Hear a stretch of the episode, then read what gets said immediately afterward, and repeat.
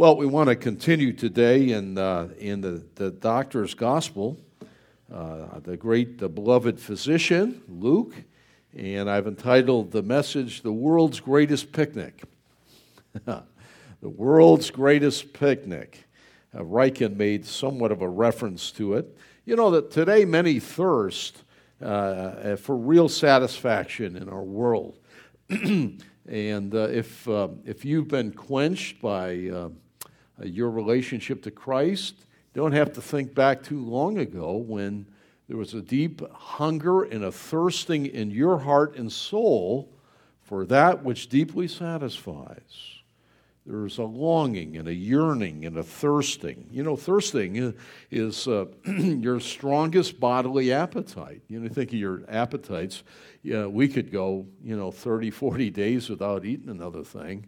Some of us are pretty far ahead of the game, so we already, you, you know, uh, uh, in that. Um, uh, sexually, you say there's an appetite for that, and you could you could go forever at this point, never never involved with that. But thirsting, that's another thing. You can't go uh, really a day or two without water. Your body will self poison the way God made us in the quenching, that thirst drive. I got to have a drink of something, iced tea, or if you like me, uh, I like Turkey Hill uh, green diet tea. I drink that stuff too much, uh, but uh, boy, it's good stuff. Um, thirsting, thirsting. What a great and apropos description of uh, what God has put in the hearts of men and women. Thirsting, craving, and uh, and today people thirst for real satisfaction. They, they chase after all sorts of things, do they not? They do. They chase after all sorts of things that promise deep fulfillment. And they all lie. They, they, they provide perhaps maybe a momentary high. You know, you, it's like Hershey Park at the top the roller coaster. There it is. But then it comes crashing down, right? Sort of like that and you don't have to think back too long ago about that in your own life. Uh, a lot of things like what? A mountain of money? Oh, if I just get a mountain of money, uh, deeply satisfied. You're kidding yourself. You'd make the wealthiest people most happy. Have you ever really taken a look at real wealthy people? Most of us don't ever see them. They're as grouchy and unhappy as most of them. That never, forget the Mount Everest of money. Forget that. Forget it. Then you have to worry about how do I keep it? They're going to steal it. Can't sleep at night. Worry about it. Be careful about that. Uh, be unbridled sex. Just let it all hang out all the time. Just do what you want. That'll just make me happy. No, it won't. You end up with all sorts of diseases, and your life will be snuffed out. Did you Did you read the Proverbs today? I read Proverbs five very early this morning. Uh, you know the. Uh, the foreign woman, she leads to death. Be careful about that. Unbridled sex, no way. How about fame? If I just get my name in lights, oh, there's a scary thought. right? Forget that. That's momentary. How about drugs? Some people try that. How about things? Just cram it full of things, stuff, more stuff. Remember our study in Ecclesiastes? More and more stuff, stuff, stuff. Somebody said the reason we have houses is to store our stuff while we go out and get more stuff. Not bad. Stuff never does it. Does it? Have you? You've learned that, right? Have you? Right? Be careful about that. Drag it home, play with it for a week, then you're bored to tears. You got to get more stuff. Got to get bigger stuff. Got to get more expensive. Be careful. That will never satisfy. It's like uh, round pegs in square holes and never fit. God did not make you for that. Now, we need stuff. I'm glad for it. I like gadgets, right? In its place. Be careful about that. It never promised that deep satisfaction. Never, never delivers. The reason is God has made, uh, uh, you were made for God. Do you know that? You were made for God. You were. And uh, your soul never uh, be satisfied, it'll be restless without Him. It's kind of like that song, remember? Looking for love in all the wrong places? Sort of like that in a different venue, looking for satisfaction in all the wrong places. When I was a kid, there was uh, those 45, some of you 45s, you don't even know what I'm talking about. Some of you remember you know, the one hit wonders and the 45, and what in the world's on the other side? Never heard that thing, you know. Uh, remember, I, I get no satisfaction, and I tried, and I tried, and I tried. Raj, we ought to have you sing that. You probably know all the words on that, right? I was never a Rolling Stones fan. Oh, you weren't? No, Mick Jagger and all that. And, well, that's sort. You can just sort of write that over all the stuff and all the things that this world promises get no satisfaction. And I tried. That was not hit number one for two years in a row. They're showing my age on that. Remember that? You know, some of you remember that, right? So I said, "What's he talking about?" Hold on, you'll grow up. well, uh, Jesus is, uh, reached now. You should know and take your Bible. Look at uh, Luke, uh, Luke's Gospel, the Doctor's Gospel, chapter nine. Jesus reached now the zenith, the very top of his public ministry in Galilee. Uh, and uh, he's uh, just about ready to turn in the latter months of his ministry to his disciples. He's going to really, it's going to be private. He's going to really pour himself into these, uh, into the 12.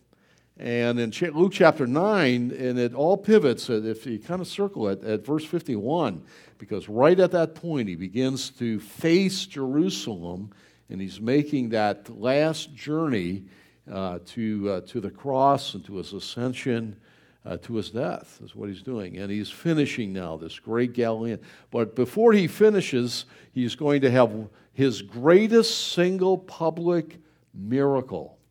Now, he's healed thousands of people, but pretty well one by one by one, right? He's walked on the water. We saw that. Uh, he's calmed the sea, but it was a small gathering. It was in a boat, it was the disciples, uh, and, and, so on. He, uh, at the wedding at Cana, Galilee, he, he turned the, the, the water into wine. It was a small gathering there in Canaan. You should know one time it was a joy as I think about it. We were in Canaan, and there was a couple, and they actually reset their vows right there at the traditional site uh, of the wedding of the Lord there in Canaan. That was, uh, that was special. It really was. This, this, this story that we're going to look at today, and, uh, and it's a real story, it's not fictitious. This is, uh, this is the doctor, he's a man of science. People ridicule this as if, oh, it really didn't happen. Let's allegorize it. Let's get the real meaning here. Well, if that's the case and it never happened, I'll throw my Bible in the trash and I'll never come back to church and I'll never write another check. That's for sure. Fool me once.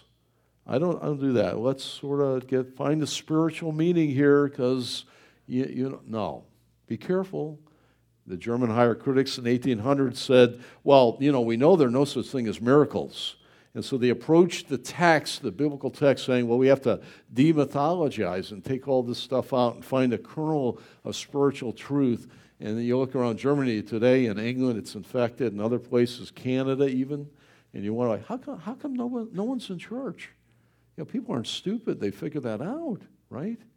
If there's no miracle, if there's no God in flesh, if there's no that, then I'll stay home and uh, you know sleep in and, and have my bagel and cream cheese on Sunday morning, and, and so on and so forth, or Saturday night, right? No, the doctor writes, it's real history, and you should know this is, and this is a key. It's like the Lord saying, don't miss this, don't miss it. It's the only miracle of Jesus that appears in all four Gospels. Now, that's in itself is huge. Now, the only other thing that occurs in all four of the Gospels is the resurrection. But this is a, a deliberate, purposeful miracle of Jesus, and it's huge. It's huge, and the lessons are incredible here, and we don't certainly don't want to miss it. Uh, it's the zenith of his ministry over 20,000 people. If we can trust John MacArthur, he says at least 25,000 people are rushing to be with Jesus. Now, can you imagine the press of the crowd? Some of you uh, deal with uh, numbers and back rooms, and you go like, "I like people, just keep them away from me," you know. And, I, I, and so you, you're sort of by yourself. But some of you deal with people, and there's uh, something about people uh, that will just suck the energy right out of you. Uh, it, uh, I get tired. I get tired. With. There's a certain kind of tiredness you get in dealing with people and their issues and their problems and their needs and all that kind of thing. And, uh, and some of you don't know, some of you do know that. In your work, you deal with that. Jesus has now thousands of people, and it's like suck the oxygen right out of the room. And, uh, and they're following him, they're rushing him, they're all that you can imagine the excitement that's going on, the ministry of the two by two that went out into all of Galilee preaching the gospel and, uh, and so on. Well, again, Jesus, he's teaching uh, the thousands the kingdom of God, that's the gospel. We talked about that last week, what that is. And then he heals all the sick. Notice Luke says, all the sick. You ever go to the doctor and he goes like, hmm, I think I'll send you to a specialist. I'm going to refer you. I never find in the gospel Jesus referring anyone to another doctor. I think I'll send you to Mayo Clinic. How about Johns Hopkins? You know, this is, uh, I, need to, uh, I need to get a second opinion. Never happened. Uh, he's God made flesh, He made us. And that, that ought to encourage you right there. It encourages, encourages me in these. Well, it's, it's getting late in the day. People are hungry. What are they going to do? Uh, hence, we call it uh, the greatest picnic uh, in the history of the world, if you will, the greatest picnic ever. What are we going to do? People are hungry, and so Jesus is going to use this glorious occasion. Can I say it? He orchestrated all these events to bring about a great lesson that his disciples needed and that we need today as we carry on. He uses the occasion to do his greatest public miracle. He's going to feed all of these people with one boy's lunch. Can I say it here? Probably the greatest miracle is not feeding all these people with one boy's lunch. Is the, the greatest miracle to me is, is that he got the boy's lunch to begin with. Have you ever seen a hungry boy at lunchtime? Give me that brown bag. I don't think so right? I've been there. My boys are ravenously hungry. I don't think we found the full mark yet, even in them. Slow down, there's more in their fridge. but uh, it is a rather amazing uh, story. Uh, and in this, Jesus both tests and he teaches the disciples to always look for him, to him. Always. Well, there are seven lessons, and uh, each one of these is a sermon. I promise you, I won't preach seven sermons today. But this is, this is rich. This is like creme de la creme. This is, uh, this is the pure milk and meat of the word, and I, I love this so much. I wrote down more than seven, but I promised uh, myself and the Lord that we would only visit each one, and I'll allow you to study each one of these uh, as we just kind of hit the tops as we look at this account in Luke's Gospel, chapter 9, verse 10 to 17. Well, there's seven lessons for us as we watch Jesus satisfy the hunger of men, men and women and children. Wow. Thousands. How would you imagine? How would you plan? How would you plan to feed 20,000 people? If, if there are 20,000, if there may be more, how would you do that? Right? Some of you ladies, you go like, uh, you worry, you say, when am I going to feed my gang for dinner? Right? You're like, wow, you know, like, how are you going to do that? I grew up with seven. Uh, there were seven kids in our family, and and uh, that was quite an ordeal. Every night we ate in the dining room, the kitchen. No way we could fit in there, and uh, it was always a big thing. My mother's whipping up this and whipping up that, and all the thing. How to do that? Wow, Faithy does that so well. Wow, some of you do it well, right? How about I've worked with, I talked about weddings before. I've seen couples work on how are we going to feed the 50 guests that come to the reception? How about the 100? Sometimes there are two. I think the biggest wedding I was ever part had four or 500. How are we going to feed them? It's like a major thing, right? We got to get a caterer. We got to get uh, this, all the, all the, all the things, the decorations, and all. How are we going to do this? Now imagine feeding 20, 25,000 of unexpected guests with leftovers. They come ringing your doorbell. You're like, uh, what are you going to do? I, that's a big problem. Is like, this is impossible. That's right. That's the idea. Let's look at the text. And in Luke chapter 9, verses 10 to 17, uh, we discover this. And on their return, remember, uh, just, uh, just to say, they were out two by two. Remember, Jesus had sent them out into Galilee to preach the gospel, to heal the people, and to preach the gospel. On the return, the apostles told Jesus all that they had done. And Jesus took them and withdrew apart to a town called Bethsaida. And when the crowds learned it, they followed him, and he welcomed them. And he spoke to them of the kingdom of God and cured those who had need of healing. Now the day began to wear away, and the twelve came and said to Jesus, Send the crowds away to go into the surrounding villages and countryside to find lodging and get provision, for we are here in a desolate place. But Jesus said to them, You, you give them something to eat.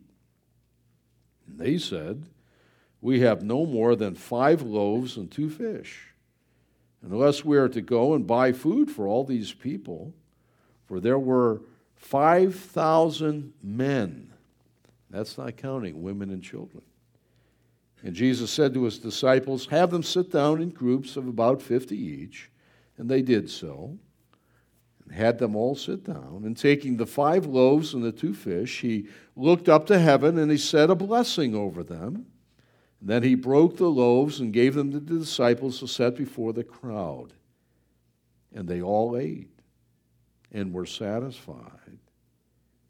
And what was left over was picked up 12 baskets of broken pieces.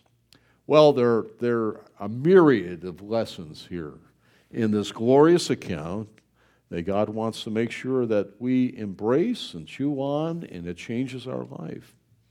For these are life changing lessons, they really are. And, but we're only going to just touch on seven of them as we watch Jesus satisfy the deepest hunger of the hearts of men and women. And I trust your heart has been satisfied uh, with Jesus. Notice the first lesson be encouraged, I say, number one, for Jesus never turned away anyone who came to him. His door is always open. Always. Someday it'll be closed. The door will be closed. But today it's open. It was open then. It's open for all to come. So I say be encouraged. He never turned away any. Jesus and the 12 were absolutely exhausted in their ministry.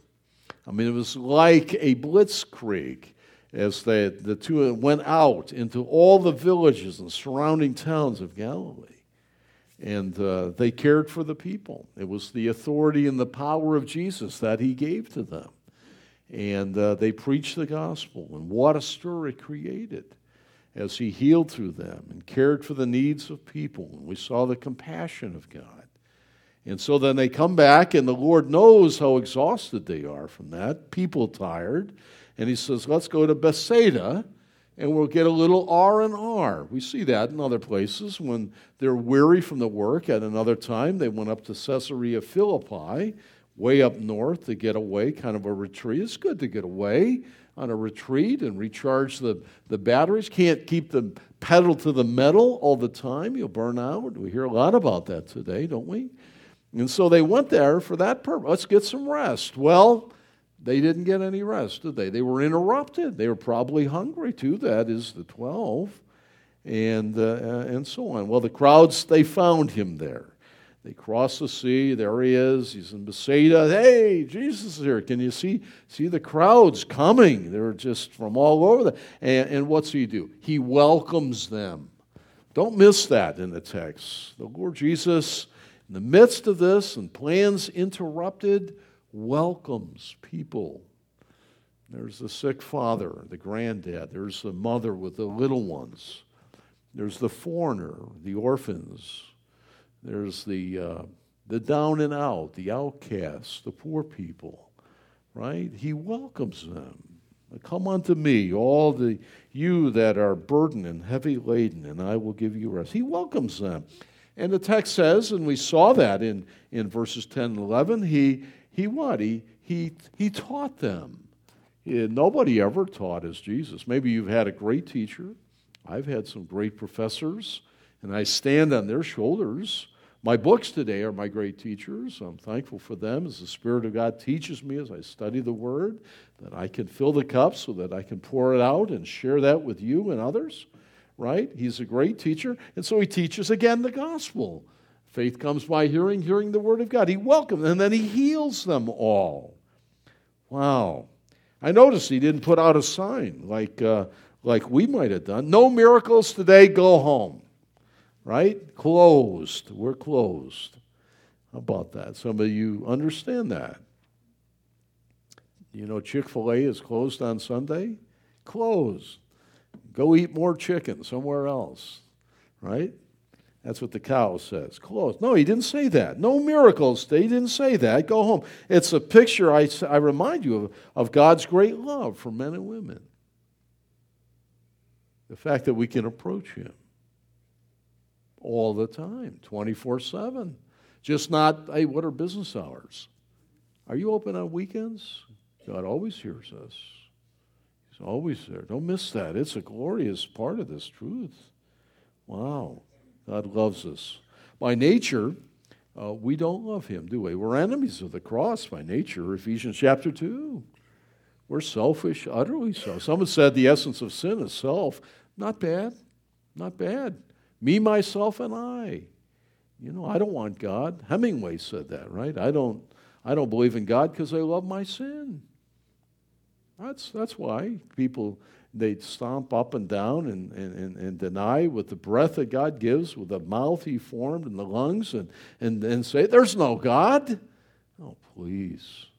You know, do you know you have a hundred trillion cells in your body? Did I say trills? 100 trillion cells in your body. I can't even count that high. Fearfully and wonderfully made. Wow. God loves us. What compassion. He welcomes us, and He still does. The door is open. Some of you need to hear that today. There's a second lesson. I promised we would just move across the top. Be careful. Never look at life's many problems with eyes that only see human resources. Be careful. Be careful about that. Don't act as though you're men and women without God. We do that. Problems come up. Some of you are in a problem right now. I said, What am I going to do? What am I going to? And we think, What resources do I have? What can I do to fix it? What can I do to help? Do not think only earthly. Take that to the Lord. God may have brought that in your life as He did in the disciples here to teach you. He's great. He's always there. And don't you love it? I, one, one of the things I love about the Lord is, is as though we think of, well, I got three options in this problem, maybe one, two, or three, right? God has infinite, and He delights in, in solving our problems in a way that we little imagined. We ought to take it to Him, take it to Jesus. Take it to him, right? And be careful now. Look at verses 12 and 13. Now let's just reread that. And now the day began to wear away, and the twelve came and said to Jesus, Send the crowd away. Now underline it because it's very unusual. Uh, send the crowd away. It's an imperative. The disciples, I mean, it's odd, really. The disciples command Jesus to send the crowds away. Now, that's, it seems like it's blasphemous almost. I mean, it's just, Jesus, send them away. I mean, it's that kind of oomph. Wow. I don't want to be found guilty of commanding God to do anything. Send them away so they can eat and find lodging. Well, you have to say to their credit, uh, they did see the problem. A lot of people don't see any problem. You know, see no evil. They don't see anything. It's everywhere you look broken hearts and, and tears and loss and suffering. I don't see anything. Oh, Lord, open my eyes. Let me look on the field. They're white on the harvest. Oh, we need to pray for laborers for the heart. They, to their credit, they saw the problem and they had a heart that could be touched. You know, Lord, give me a tender heart. I told you the, before, one of the reasons uh, that Faith and I will give to poor folks that ask it, I think they're poor anyway, uh, we go down to Baltimore, Chicago, or so. I take, I always take a little extra money and I give it to them. You know, I don't know if they're going to use it for drugs or what. And if we're near a, a place, we'll buy them a hot dog or something like that. I give it not no, so much for them, but for me. I don't want my heart to be hard. I can, I can have such a hard heart and just go. And so I give it as an opportunity to keep my heart tender. That's, what I, that's why I do that. I don't know how you handle those kind of things. Give, give them a dollar and maybe they'll use it to buy a meal. Uh, may, maybe not. Well, they, they had concern. They were not. Uh, most folks are too self centered to see the needs of others. But they saw it. But their solution was only earthly. You notice that? As such, they only had a few options at hand. Only a few. Uh, Lord, send them into town. You know, send them there. Go, go. They, they need to go to, uh, to Wegmans or Karns or somewhere. Giant Market, Weis, get some food. Send them through the drive through at Wendy's, you know, and, and into the field. The word in the other time is in the field, go to the, the uh, agros, the field, uh, where they could glean some of the grain that was left over. You know, the God provided that way. Uh, they were thinking that option, or you know, like, uh, no, you go, oh, well, it's going to take uh, uh, 200 uh, days of wages. To, they won't even feed them all. So they're thinking only humanly. And uh, what do we have? Well, we have a boys' lunch, only humanly here, see? And when the problems come up in life, we need to think, yes, what resources do we have? We need to take inventory and stock of that. But don't stop there. You know, as we give that to the Lord and say, God, I don't have much here. Yeah, you do what you want with this thing. Show your might, your power, and I need thee, Lord. And, uh, and they didn't do that, did they? They had eyes that only saw the here and now and only the physical stuff in front of them. And I say, Lord, don't let me be like that. You know, let me, even in the midst of that, when I say I got A, B, and C, Lord, I lay that all at your feet. I realize that you may just want to amaze me with what you're doing. And God has done that in my life. At points, I'm just like, wow. Right? Have you ever had a Red Sea crossing? You're standing like, now what are we? We're, we're dead meat. You got a million and a half Israelites. You got the greatest army in the world chasing us. Red Sea in front of us. We're cooked. We're cooked. And, uh, and God directs Moses, and he does something very unusual there, right? Parts the Red Sea. Wouldn't you like to have been there? Walk through that? Even the, even the muck was hard, you know? I stuck my finger like going down the aquarium. Hey, there's a fish. You know, the water stood in a heap, the text says. Wow, God did that. He did that, see? Wow. And so resist that. Be careful about that. How soon they had forgotten, right? How soon they had forgotten in the recent internship that God provided all their need. Go out, don't take anything with you, I'll provide for you. And now they come back and they forgot. Spiritual amnesia. Have you ever been afflicted with that? All of us have. God does such great blessings. We learn such great joys. We sing the song, and now it's uh, Tuesday or Wednesday, and we go like, He has left us to ourselves. We're in trouble. And we think that way, don't we? God help us and deliver us on that. To live on a whole different plane. That's what He wants, uh, and so on.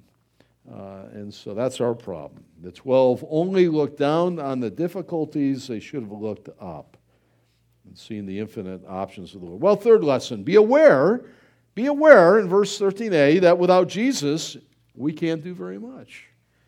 13a. But Jesus said to them, You, and you should know the text here, this is a command statement. Jesus turns it around, and the, it's intensive. It's like saying, You, you, it's like saying it twice. You, you give them something to eat.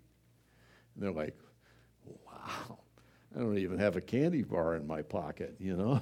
like, right, I'm going to give them something to eat. We don't have a chuck wagon anywhere.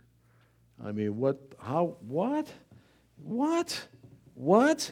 You see, by now, the 12 should have learned to expect the unexpected from Jesus, right?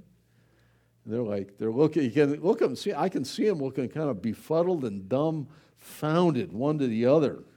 Wow. Jesus commands the 12 to feed the hungry cow. He, he commands them to do the impossible. I remind you, this was their final exam for the internship. It was. They went out, it was successful. Wow, they came back. The exam, they failed. They flunked. Big F. Here we go. They failed. Wow, they still needed more to learn, didn't they? Miserably. I got news for you. Failure is a great teacher, isn't it? I've learned more through my failures than I have through my successes. Wow. And, you know, sometimes you fail in the same course twice. You ever do that? Stick my hand in the fire. Not going to do that again. Ah, I knew that. Why did I do that again, right? Failure, pain, the tuition is high. You know, it stays with us a long time. They failed here. They failed to look to the Lord for his provision, that God would provide their every, every single need. Wow, it's, failure can be a great teacher. Maybe you're in the midst of failure. Maybe you just failed. Just uh, say, Lord, what are the lessons you have for me here?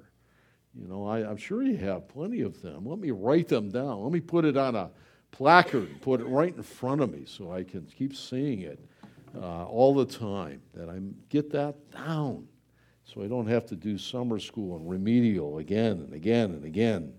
Wow. Well, reflecting upon what they had just learned, they should have taken the knee directly to Jesus. That's the right answer. You, you feed them. Okay, Lord, we're coming to you. What do you want us to do? Ah, very good. A plus. Only then is it possible to do the impossible. So they still needed summer school, for they had not yet learned to trust Jesus for all their needs. This is a crucial lesson. I wonder, have you learned to tr- have you learned this lesson? Have you learned to trust Jesus for all your needs? He's waiting for you, looking for you. I hope that you're learning that. Hope that you've learned that and that you never get over that. He's the bread of life. He is life. He is. Take it to Jesus casting your every care upon him, for he cares for you. Crucial lesson of life, especially in this work I have on your sheet, given to us of awakening the sin hardened souls of men with the gospel. That's, you know, that's impossible. We, we, we pass among dead men and women. They're dead. They're dead. They're living, but dead. They are. God says, go win them. Follow me and become a fisher of men, disciple them, make disciples, and we speak to them. It's like speaking to the dead, going down to Myers Funeral Home. Going to go in there and wake the dead. It's that bad, really. Yes, go and carry the gospel for the bread of life. And we speak to that. How do we do that? It is only through the Spirit of God, it's only through the work of God, as He opens the hearts of men and women. When Jesus said, Look, greater miracles you're going to do than all these things. That doesn't mean we're going to, you know, call down the stars and everything else. You know what it meant? It meant that as, as you depend upon me and you take the word of the gospel and you speak it, there are going to be dead men and women, boys and girls that come to newness of life. It's the story of Lazarus spiritually. And we can't do it if he doesn't do it through us. Forget it. Now let's just stay home. That's what he's talking about. It's impossible without him. We must constantly be looking unto Jesus. I love Ann Kiemel's little book uh, she wrote years ago. I love the word impossible because I know when I get into those impossible moments of life, and as I cast that need upon Jesus, He must come through, or it's a disaster waiting to happen. I love that. And so I love the word impossible. This was an impossible situation. And uh, so be aware without Jesus, you can't do very much. You can't. You're puny, small, and frail, and so am I. Number four, quick be thrilled. Be thrilled. Little becomes much or more than enough in the hands of Jesus. And then verse 13, 13b, I love this. And they said, Well, we have no more than five in their barley loaves, John tells us, and two fish. And the fish was like a garnish. So, you like sardines? You get, who gets anchovies on their pizza? Anybody? Oh, you do. One, two. Yeah, they say they're good for your heart. Stephen, you like that? It was like a garnish. They take the fish and they'd, they'd spread it over uh, the little loaves. They're not, don't think of big loaves like French bread or something. Little, little barley loaves in the boys' lunch, and they'd spread it over, and it was like a, It was like the McDonald's fish sandwich, if you will, right? Sort of, sort of like that. And uh, we have no more than five loaves and two fish. That's not very much, unless we, we are to go and buy food for all these people. Well, little becomes much uh, when Jesus is in it. They didn't have much available. Wow. What is totally insufficient, like us, like us, becomes more than enough in the hand of the master. Wow, becomes super abundant. Did you see how many scraps were left over? That's amazing. That truly is amazing. And Jesus, I remind you, didn't even need this boy's lunch to feed them. Didn't even need it. It's a great object lesson, though, and we remember it. Remember, he fed for 40 years, people every day, manna, manna on the exact day, and it began on the exact day and it ended on the exact day. Wow, only God could do that. He's Jehovah Jireh, He's a God who provides. Bread means life. I am the bread of life. And God takes that which is little like us and little in our things in our life, and He makes it more than enough. And God feeds every one of them. In the Bible, you notice, and some of you know your Bible better than others, that God seems to delight in taking that which is very small and insignificant and insufficient, small, outnumbered, weak, and making it more than enough. Remember a boy with a slingshot? With a giant of a Goliath? More than enough when it's in God's hand. Do you remember that? You remember a shepherd with a rod at the burning bush? I can't do this, I can't do this, I can't do this, I can't do this. I have a lisp, I speak slowly. Moses, he says, Moshe, you hear that today? That's the word in Hebrew. Moshe, what's that in your hand? Oh, it's a rod. Throw it down. He takes that which is small and ordinary and common and goes to the greatest nation of the world and delivers his people. Let my people go. God delights in that. We see that all through Scripture. And here's a boy's lunch. How about Gideon's 300? And we go on and on and on. And God delights in taking that which is small and making it more than. Why does he do that? Because if it's great, we may end up thinking, well, we did it, right? But when God does it, then we go like, wow, if God doesn't come through, we're in deep trouble. That's a great way to live, you know, incidentally and he gets all the glory. Well, be thrilled. Little becomes much. Number five, be amazed. Be absolutely amazed in 14 to 16. Uh, as Jesus creates from nothing, he creates from nothing food to feed the dear people. Jesus made new matter. That'll mess up you who took physics. Matter's never created nor destroyed, it only changes. Uh, go back and read your Bible again. Okay? That's not quite right. Here's brand new matter. You know, he's going to feed them now with bread uh, that never grew in a field. Never. Barley. Barley never grew. He's going to feed them. They're going to be satisfied.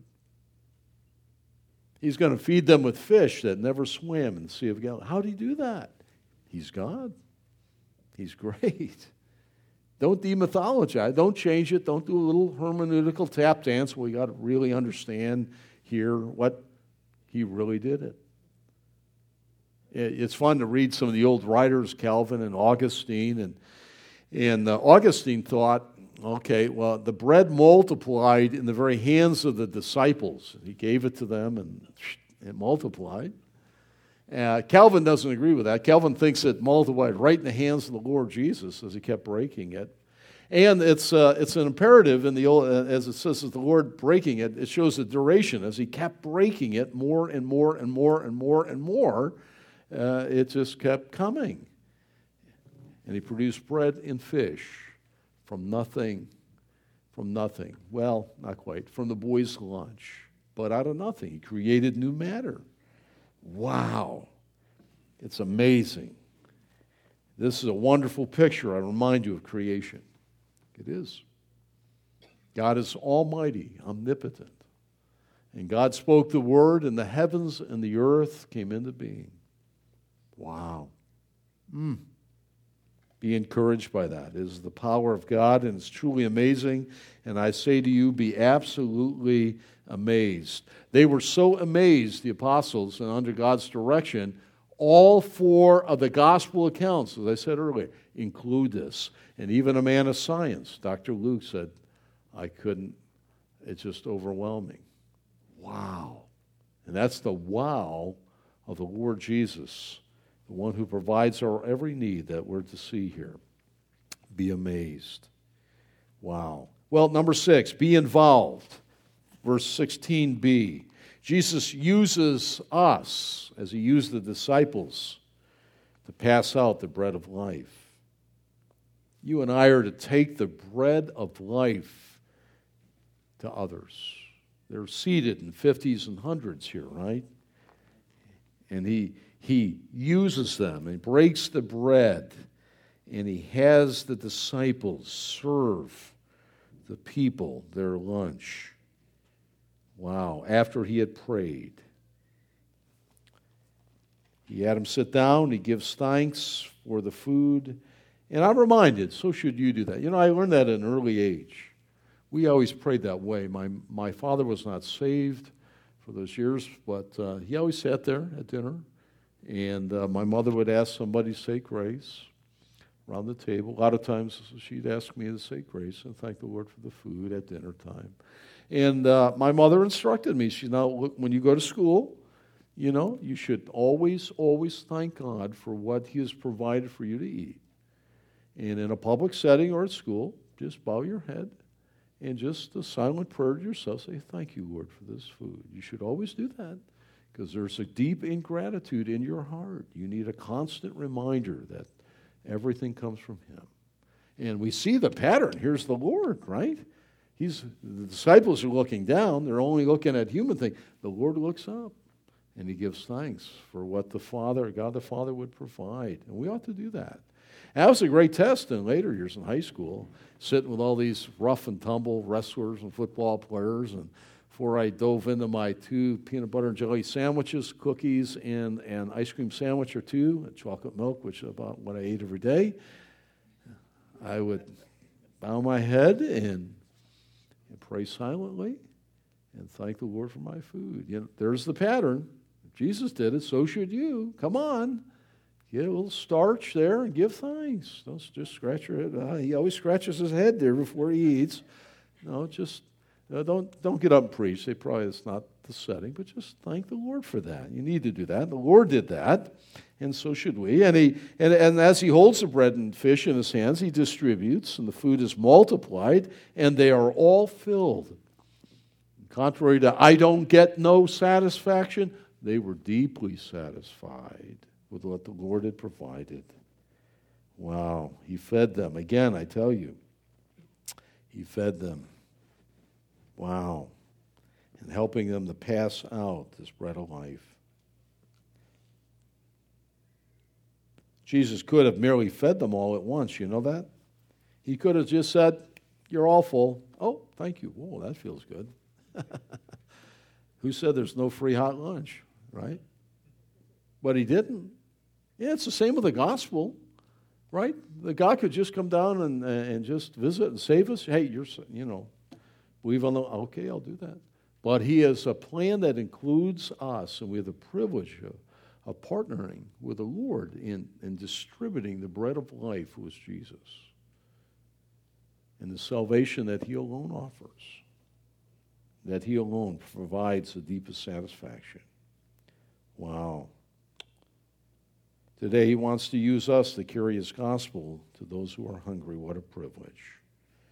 Are you taking the bread of life to others? Is, is there somebody that you're praying for every day? Somebody said there ought to be five people that you're working with in discipleship, and there ought to be five people that you're attempting to pray for and see one to Christ. You know, if you know Christ, somebody brought the bread of life to you.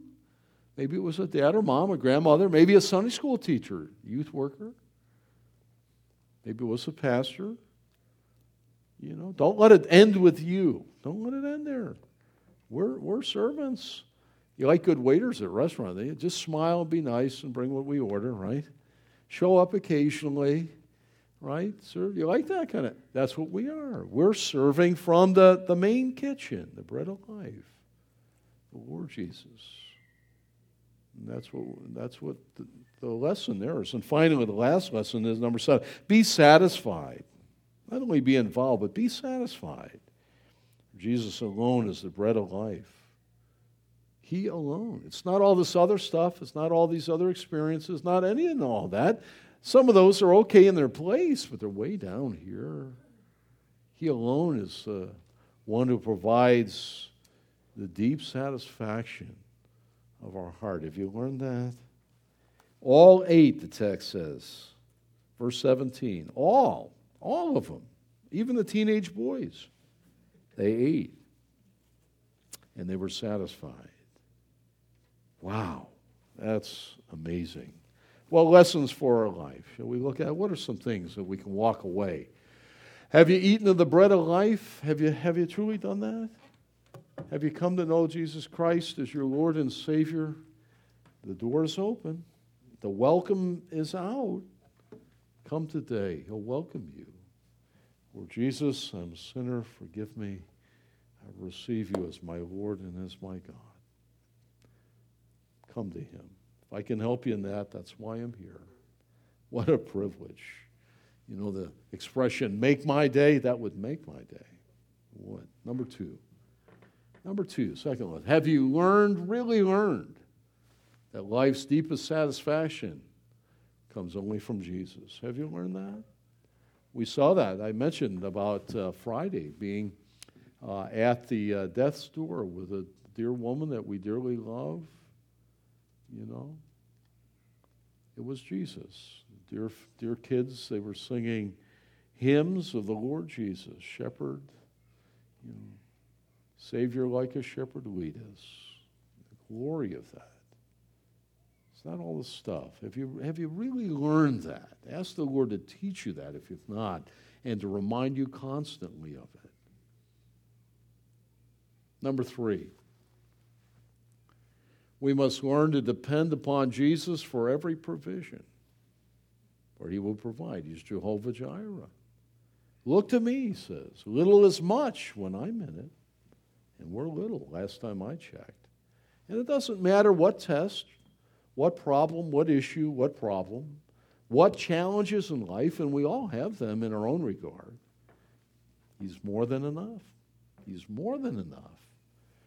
We need to depend on him. One of the best way you do that is to seek him early every day. Get on your knees and, and pray for his help and guidance that he'll be glorified in your life. And cover your loved ones, your pastor and your church in prayer. Do that. We're totally dependent upon. Number four, will you carry the bread of life to someone? Will you? Will you do that? I trust that you do. I hope that that bothers you if you don't that uh, you have a circle of, of people around you and your life, and so do I. And it's just not for me to do it from the front, but uh, Faith and I take that seriously, and, and we pray about people in our life. And we say, Lord, who is it you put near us that, that uh, only we could share the love of Christ to? And we pray for them. And, and we work. It's W O R K. We work to that end. We're, we're excitingly waiting for the day when new birth happens and we can begin to pour in them the scriptures. And number five and last, have you learned that all we really need is Jesus? That really is the bottom lesson here. Uh, they failed. Don't you fail. All they needed was Jesus. They all ate and they were satisfied. Oh my. Praise the Lord. He's the bread of life. Wow. The greatest picnic in world history. Wow. Let's stand and be dismissed with a word of prayer. May God bless you and give you a wonderful week to serve Him. Lord,